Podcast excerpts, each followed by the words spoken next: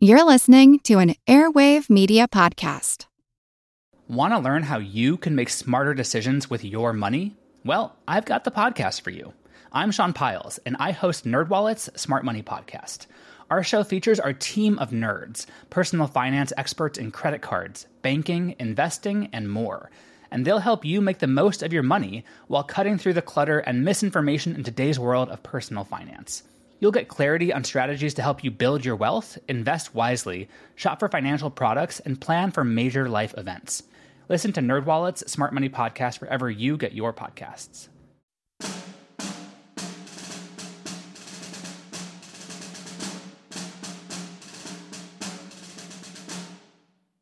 At eight o'clock, a regiment formed in line of battle and took position on the brow of a hill about two miles north of Gordon's Mills and near the Chattanooga Road.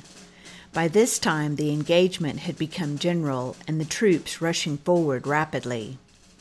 Feeling anxious to have one more opportunity of speaking a word of encouragement to the soldiers who were about to enter into the very jaws of death, and many of whom, perhaps, would never hear words of prayer upon earth again, I rode up to Colonel Lane and asked just five minutes' time to pray with them before going into action. Certainly, was his instant reply. Another pen must describe the scene as witnessed by others on the morning of that eventful day. Says a correspondent Before the skirmishers were deployed, a scene occurred with the 11th Ohio, which, for sublimity and moving power, has been seldom surpassed. The chaplain rode up in front of the line, and the colonel gave an order, which, on being executed, formed the regiment in two divisions, with the chaplain in the center. Without dismounting, he addressed the troops in a clear, loud voice that sounded strangely amid the loud explosions of the artillery and the rattle of musketry. It is but little I can do for you, said he, in the hour of battle, but there is one thing I will do I will pray for you. And there are thousands all over the land praying for you this morning and God will hear them. You must now pray, for God is a hearer of prayer. And if this is the last time I shall ever speak to you, or if these are the last words of Christian comfort you will ever hear, I want to tell you, dear comrades, that God loves you. I pray God to cover your heads today in the battle storm. I pray that He may give you brave hearts and strong hands.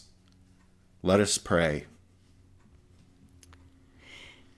Instantly, every head was uncovered and bowed in reverence, while hands were clasped on rifles. The bayonets were gleaming in the morning sun. The flag, pierced and rent on a dozen battlefields, was drooped, and strange but glorious sound on a battlefield, the voice of prayer was heard.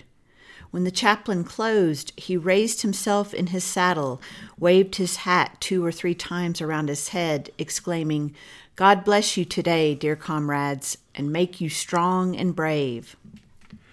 Scarcely five minutes then elapsed till the entire brigade moved forward and engaged the enemy. Chaplain William W. Lyle, 11th Ohio Infantry, Army of the Cumberland.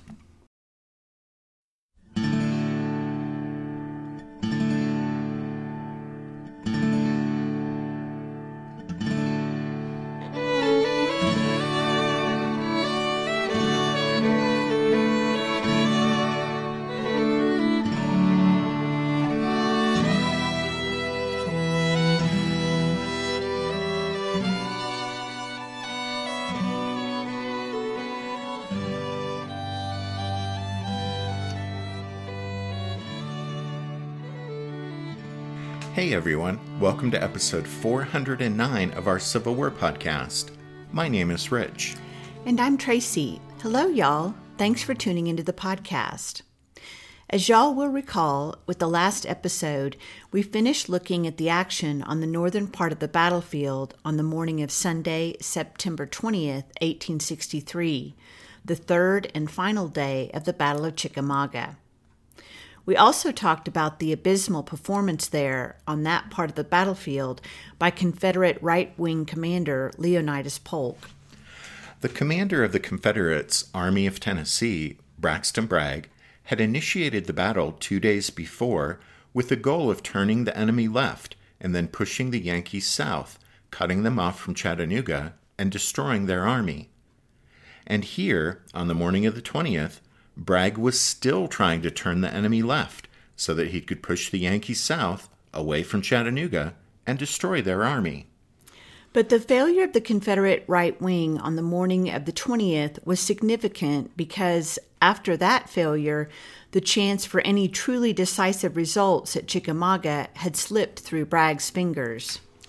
You see, on the 20th, Bragg could only hope for decisive results if he could succeed in rolling up the Union left, and that, of course, could only be done on the northern part of the battlefield by Polk's wing of the army. And so, as Tracy just said, the failure of the Confederate right wing that Sunday morning was significant because it meant that, whatever else happened that day, Bragg was almost certainly going to fail to destroy the Yankee army. He might give the enemy army a good kicking, but the failure to turn the Federal left meant that, short of a miracle, Bragg's plan was going to come up short. He wouldn't succeed in pushing the Federal south, cutting them off from Chattanooga, and destroying their army. The Confederate right wing failed in its mission that morning due to Polk's inept direction, but also because, on the Federal side, George Thomas and the soldiers in blue under his command were able to maintain their position and turn back the piecemeal, uncoordinated rebel attacks. However, the Federals' success on the northern part of the battlefield, there in and around Kelly Field, came at a price. Because to answer Thomas's never ending calls for assistance, Army of the Cumberland commander William Rosecrans pulled more and more troops from other parts of the Union line and sent those troops to Thomas. That meant that although Thomas's sector of the battlefield was made rock solid, all the shifting and moving of units led to confusion and resulted in a serious mistake that left the southern part of the Federal lines fatally vulnerable just as Longstreet's wing of the Confederate Army finally started to roll forward.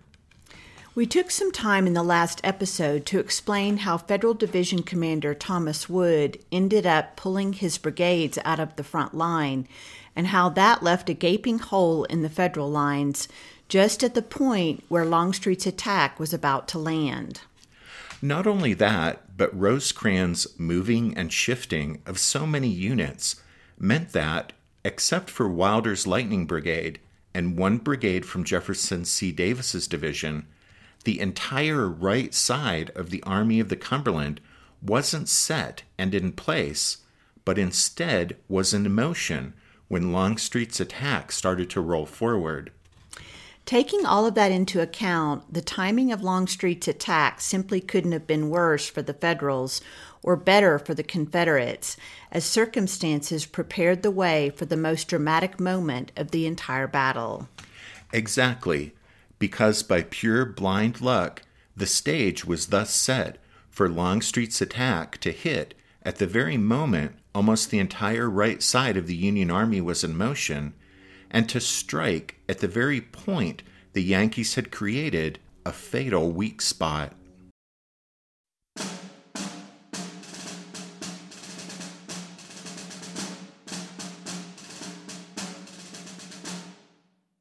I had not slept much for two nights, and as it was warm, I dismounted about noon, and giving my horse to my orderly, lay down on the grass and went to sleep.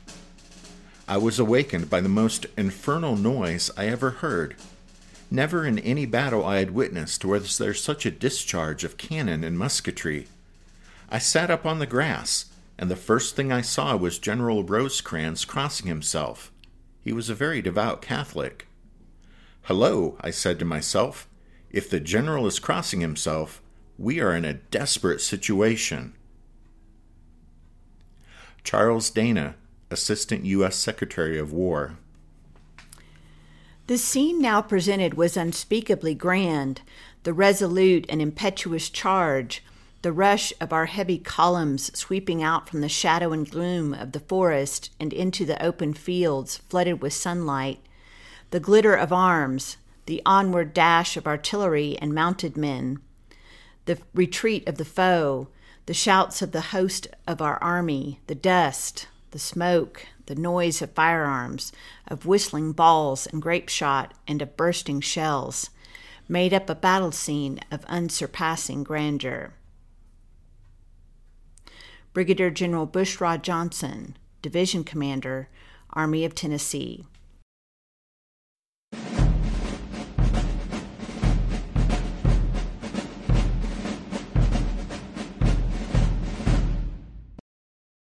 James Longstreet had spent the morning trying to organize his wing of the Confederate Army.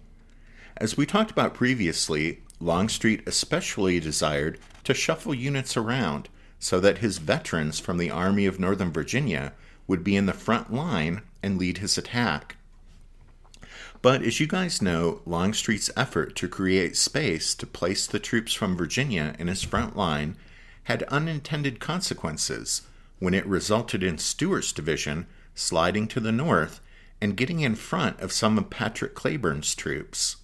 In fact, the final alignment of Longstreet's wing was quite unbalanced and, in the end, wasn't at all what he had wanted it to be. That's because even with Stuart shuffling to the north, there still wasn't space in the front line for the troops Longstreet wanted to move up. So the result was that three divisions were stacked up in a column, five lines deep. After the war, with the results plain for all to see, Longstreet would claim that he had intended all along to create that grand column and use it as a giant battering ram to punch its way through the Federal line.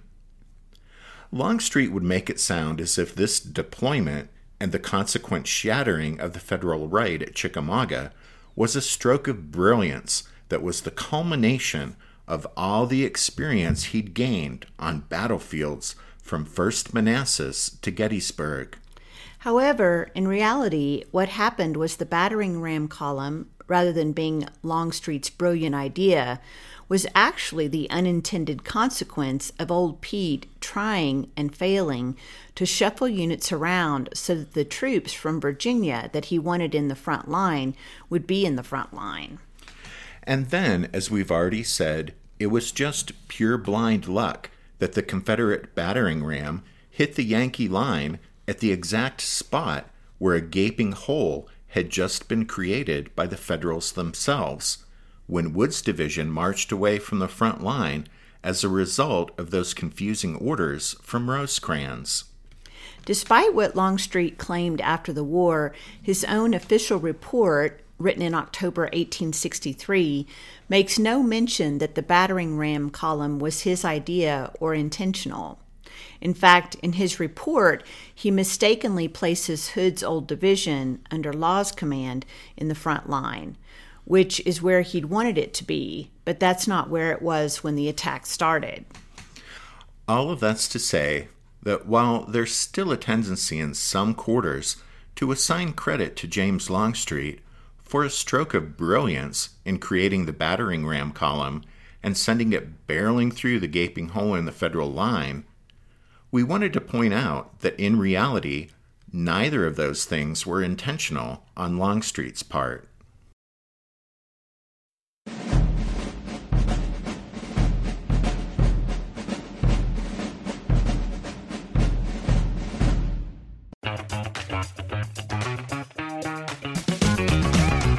There, I'm Dylan Lewis, one of the hosts of Motley Fool Money. Each weekday on Motley Fool Money, we talk through the business news you need to know and the stories moving stocks on Wall Street.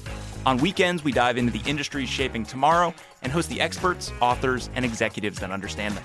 Tune in for insights, a long term perspective on investing, and of course, stock ideas. Plenty of them. To quote a listener, it pays to listen.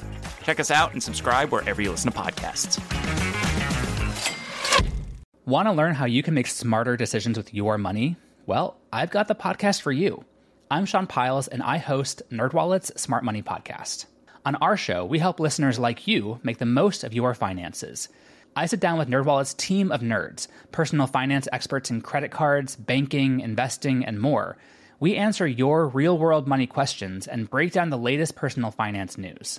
The nerds will give you the clarity you need by cutting through the clutter and misinformation in today's world of personal finance. We don't promote get rich quick schemes or hype unrealistic side hustles. Instead, we offer practical knowledge that you can apply in your everyday life. You'll learn about strategies to help you build your wealth, invest wisely, shop for financial products, and plan for major life events. And you'll walk away with the confidence you need to ensure that your money is always working as hard as you are. So turn to the nerds to answer your real world money questions and get insights that can help you make the smartest financial decisions for your life. Listen to NerdWallet's Smart Money Podcast wherever you get your podcasts. When Longstreet's wing moved forward shortly after 11 a.m., it rolled right through the gap that Wood's withdrawal had just made in the federal line. Bushrod Johnson's division led the attack. Next came Hood's old division, commanded by Evander Law, followed by two brigades of Lafayette McLaws' division, commanded in McLaws' absence by Joseph Kershaw. The battering ram column was under the overall command of John B. Hood. Bushrod Johnson's men, leading the assault, plunged ahead through the woods behind the Brotherton farm, then burst out into the open fields of the Dyer farm and found one of the most incredible panoramas of the entire war. The open space was perhaps 500 yards deep and about 1,200 wide, rimmed with hills on the far side to form a natural amphitheater. And it was the rear area of the Federal Army, which was now an indescribable scene of panic and confusion. As we've heard, to Bushrod Johnson, the scene was quote unquote unspeakably grand. The scene's splendor was very much in the eye of the beholder, since the Federals who were experiencing the panic and confusion viewed it very differently.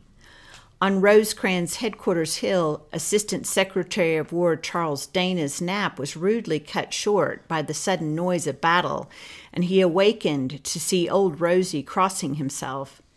Dana and Rosecrans watched in horror as Federal fugitives fled the field pursued by Bushrod Johnson's Confederates. The Union right was rapidly disintegrating. Within a matter of minutes, the only remaining Federal units that retained any cohesion on this part of the battlefield were Wilder's Lightning Brigade, the three brigades of Sheridan's division, and several batteries of reserve artillery with the Confederates having punched right through the hole left by Wood's departure, the next stage of the battle here would be the struggle to control the Dyer field and see whether these few Union formations could halt the rebel assault.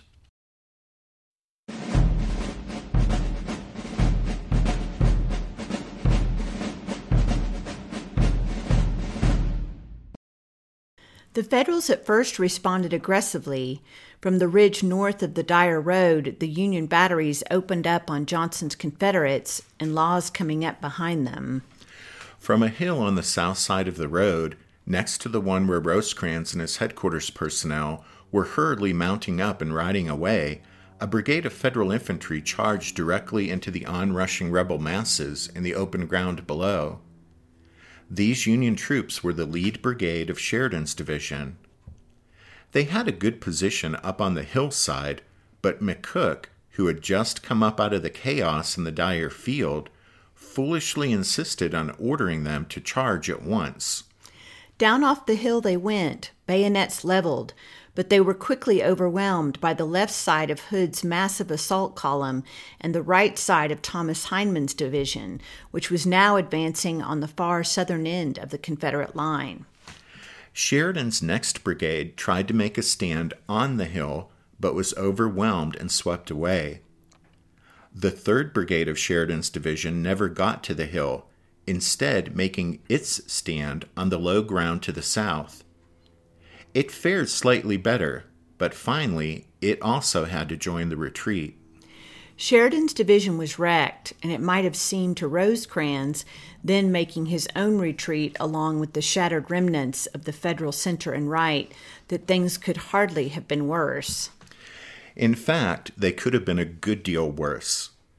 Part of the reason Sheridan's southernmost brigade had done as well as it had and the remains of Sheridan's division had been able to retreat with any order at all, was that their southern flank was solidly covered by the one remaining unbroken Federal unit on this part of the field. That was Wilder's Lightning Brigade, which kicked Hindman's momentarily victorious rebels off the Widow Glenn Hill and sent a brigade of them fleeing all the way back to the Lafayette Road, several hundred yards to the east. Wilder next planned to fall on the flank and rear of the rest of Longstreet's wing as it turned north to confront Union troops still resisting in that sector. Breaking through that many Confederates w- would have been a challenge, but Wilder was going to give it a try when a high ranking fugitive rode up. In the chaos and confusion, Charles Dana had somehow gotten separated from the rest of Rosecrans' headquarters personnel, and he was very frightened he flatly forbade Wilder to make his counterattack and instead demanded an escort back to Chattanooga. Reluctantly, Wilder had to comply, and so the Lightning Brigade retired from the field of Chickamauga unbroken and still full of fight.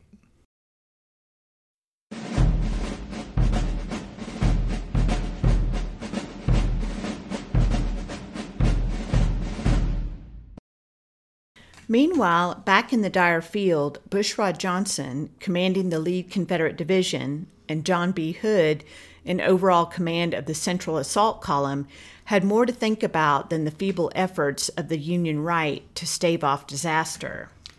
Johnson and Hood's immediate concern was the presence of a line of Federal cannon along the high ground at the far side of the Dyer field. Even as the Union left collapsed, a dozen more guns had come thundering across the Dyer field behind lathered horses, up to the high ground, and gone into battery. Now the crest was lined with 29 artillery pieces, barking their defiance at the advancing rebels. However, the momentum belonged to the Confederates, and the hard charging Hood knew what to do with it. He told Johnson, Go ahead and keep ahead of everything. That was all Bushrod Johnson needed to hear. His division moved out due west along the Dyer Road and across the Dyer Field. His left brigade got in among the Yankee supply wagons near the spot where the Dyer Road joined the Dry Valley Road. The Federal wagons were attempting to flee by way of the Dry Valley Road toward McFarland's Gap, but Johnson's rebels captured a dozen or so wagons in a confused melee in the midst of a traffic jam. For a few minutes, those Tennesseans were within reach of the Dry Valley Road, the last road connecting the routed Union right with Chattanooga. But they were too few, too late, and too disorganized to achieve decisive results. Nor could Hood have spared the force necessary to seize and hold the Dry Valley Road, since he was now compelled to face the Federal troops even then rallying in front of the high ground on which those 29 Union guns had planted themselves. Meanwhile, Bushrod Johnson's other two brigades were moving to flank those Yankee guns by getting up on the high ground south of them and advancing onto their right flank while the Union cannon were firing upon lost Confederates who had swung straight toward them across the open field. For the Federals, the collapse of their formidable gun line came with stunning suddenness. The Union infantry in front of the high ground, already badly demoralized by the chaos and confusion, now went to pieces. Meanwhile, the artillerymen on the right were trying to limber up and get away from Bushrod Johnson's flanking column. Then the charging Confederates simply overran the position and everyone was simply trying to get away. For most of the Union guns, it was too late, and well over half of them became prizes of the bloodied but jubilant rebels. Hood now sought to exploit his advantage by pushing still further north. Longstreet agreed, since to attempt to wheel to the left and drive the Yankees southward, as Bragg had originally planned, was now no longer a good idea in the changed circumstances of the battle. Right. Well, for one thing, there were no longer all that many Yankees on the Confederate left to be pushed southward. For another, wheeling left would now expose Longstreet's to- troops to attack from the flank and rear by the unbroken Federal forces to the north, commanded by George Thomas. The logical move now by Longstreet's wing would be to move north in the direction of those still unbroken Federals who were in and around Kelly Field. And so, whether Hood or Longstreet realized it or not in that moment, their struggle had by now been transformed from a contest to destroy the Yankee army into an effort to do it what damage they could before it escaped to Chattanooga. That the battle would now be a Confederate victory was obvious, but the failure of Polk's wing to turn the Federal left earlier meant that the chance to destroy the Federal Army had been lost. And the question now was simply what price the Confederates could make the Yankees pay for their defeat. That price could still be considerable, since a half day's fighting remained in which to determine the outcome.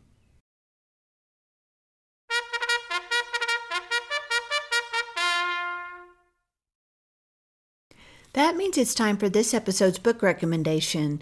And our recommendation this time is The Chickamauga Campaign Glory or the Grave The Breakthrough, the Union Collapse, and the Defense of Horseshoe Ridge, September 20th, 1863, by David A. Powell. This is the third book in Powell's excellent series on Chickamauga. If you have all three volumes, along with his atlas, The Maps of Chickamauga, you should be all set. You can find a complete list of all of our book recommendations if you head over to the podcast website, which is www.civilwarpodcast.org. We want to give a shout out to the newest members of the Strawfoot Brigade and thank them for their support of the podcast. So, a big thank you to Martin P., Jason C., Kurt D., Axel R., Nathan B., and Daniel P. And thanks to Michelle K., Tom W., Jean S., and Thomas G. for their donations. And then just a reminder that the music you hear at the beginning and at the end of every episode is from the song Midnight on the Water, and we use it with the kind permission of Spiritwood Music. Thanks to all of you for listening to this episode of The Civil War, 1861 to 1865, a history podcast.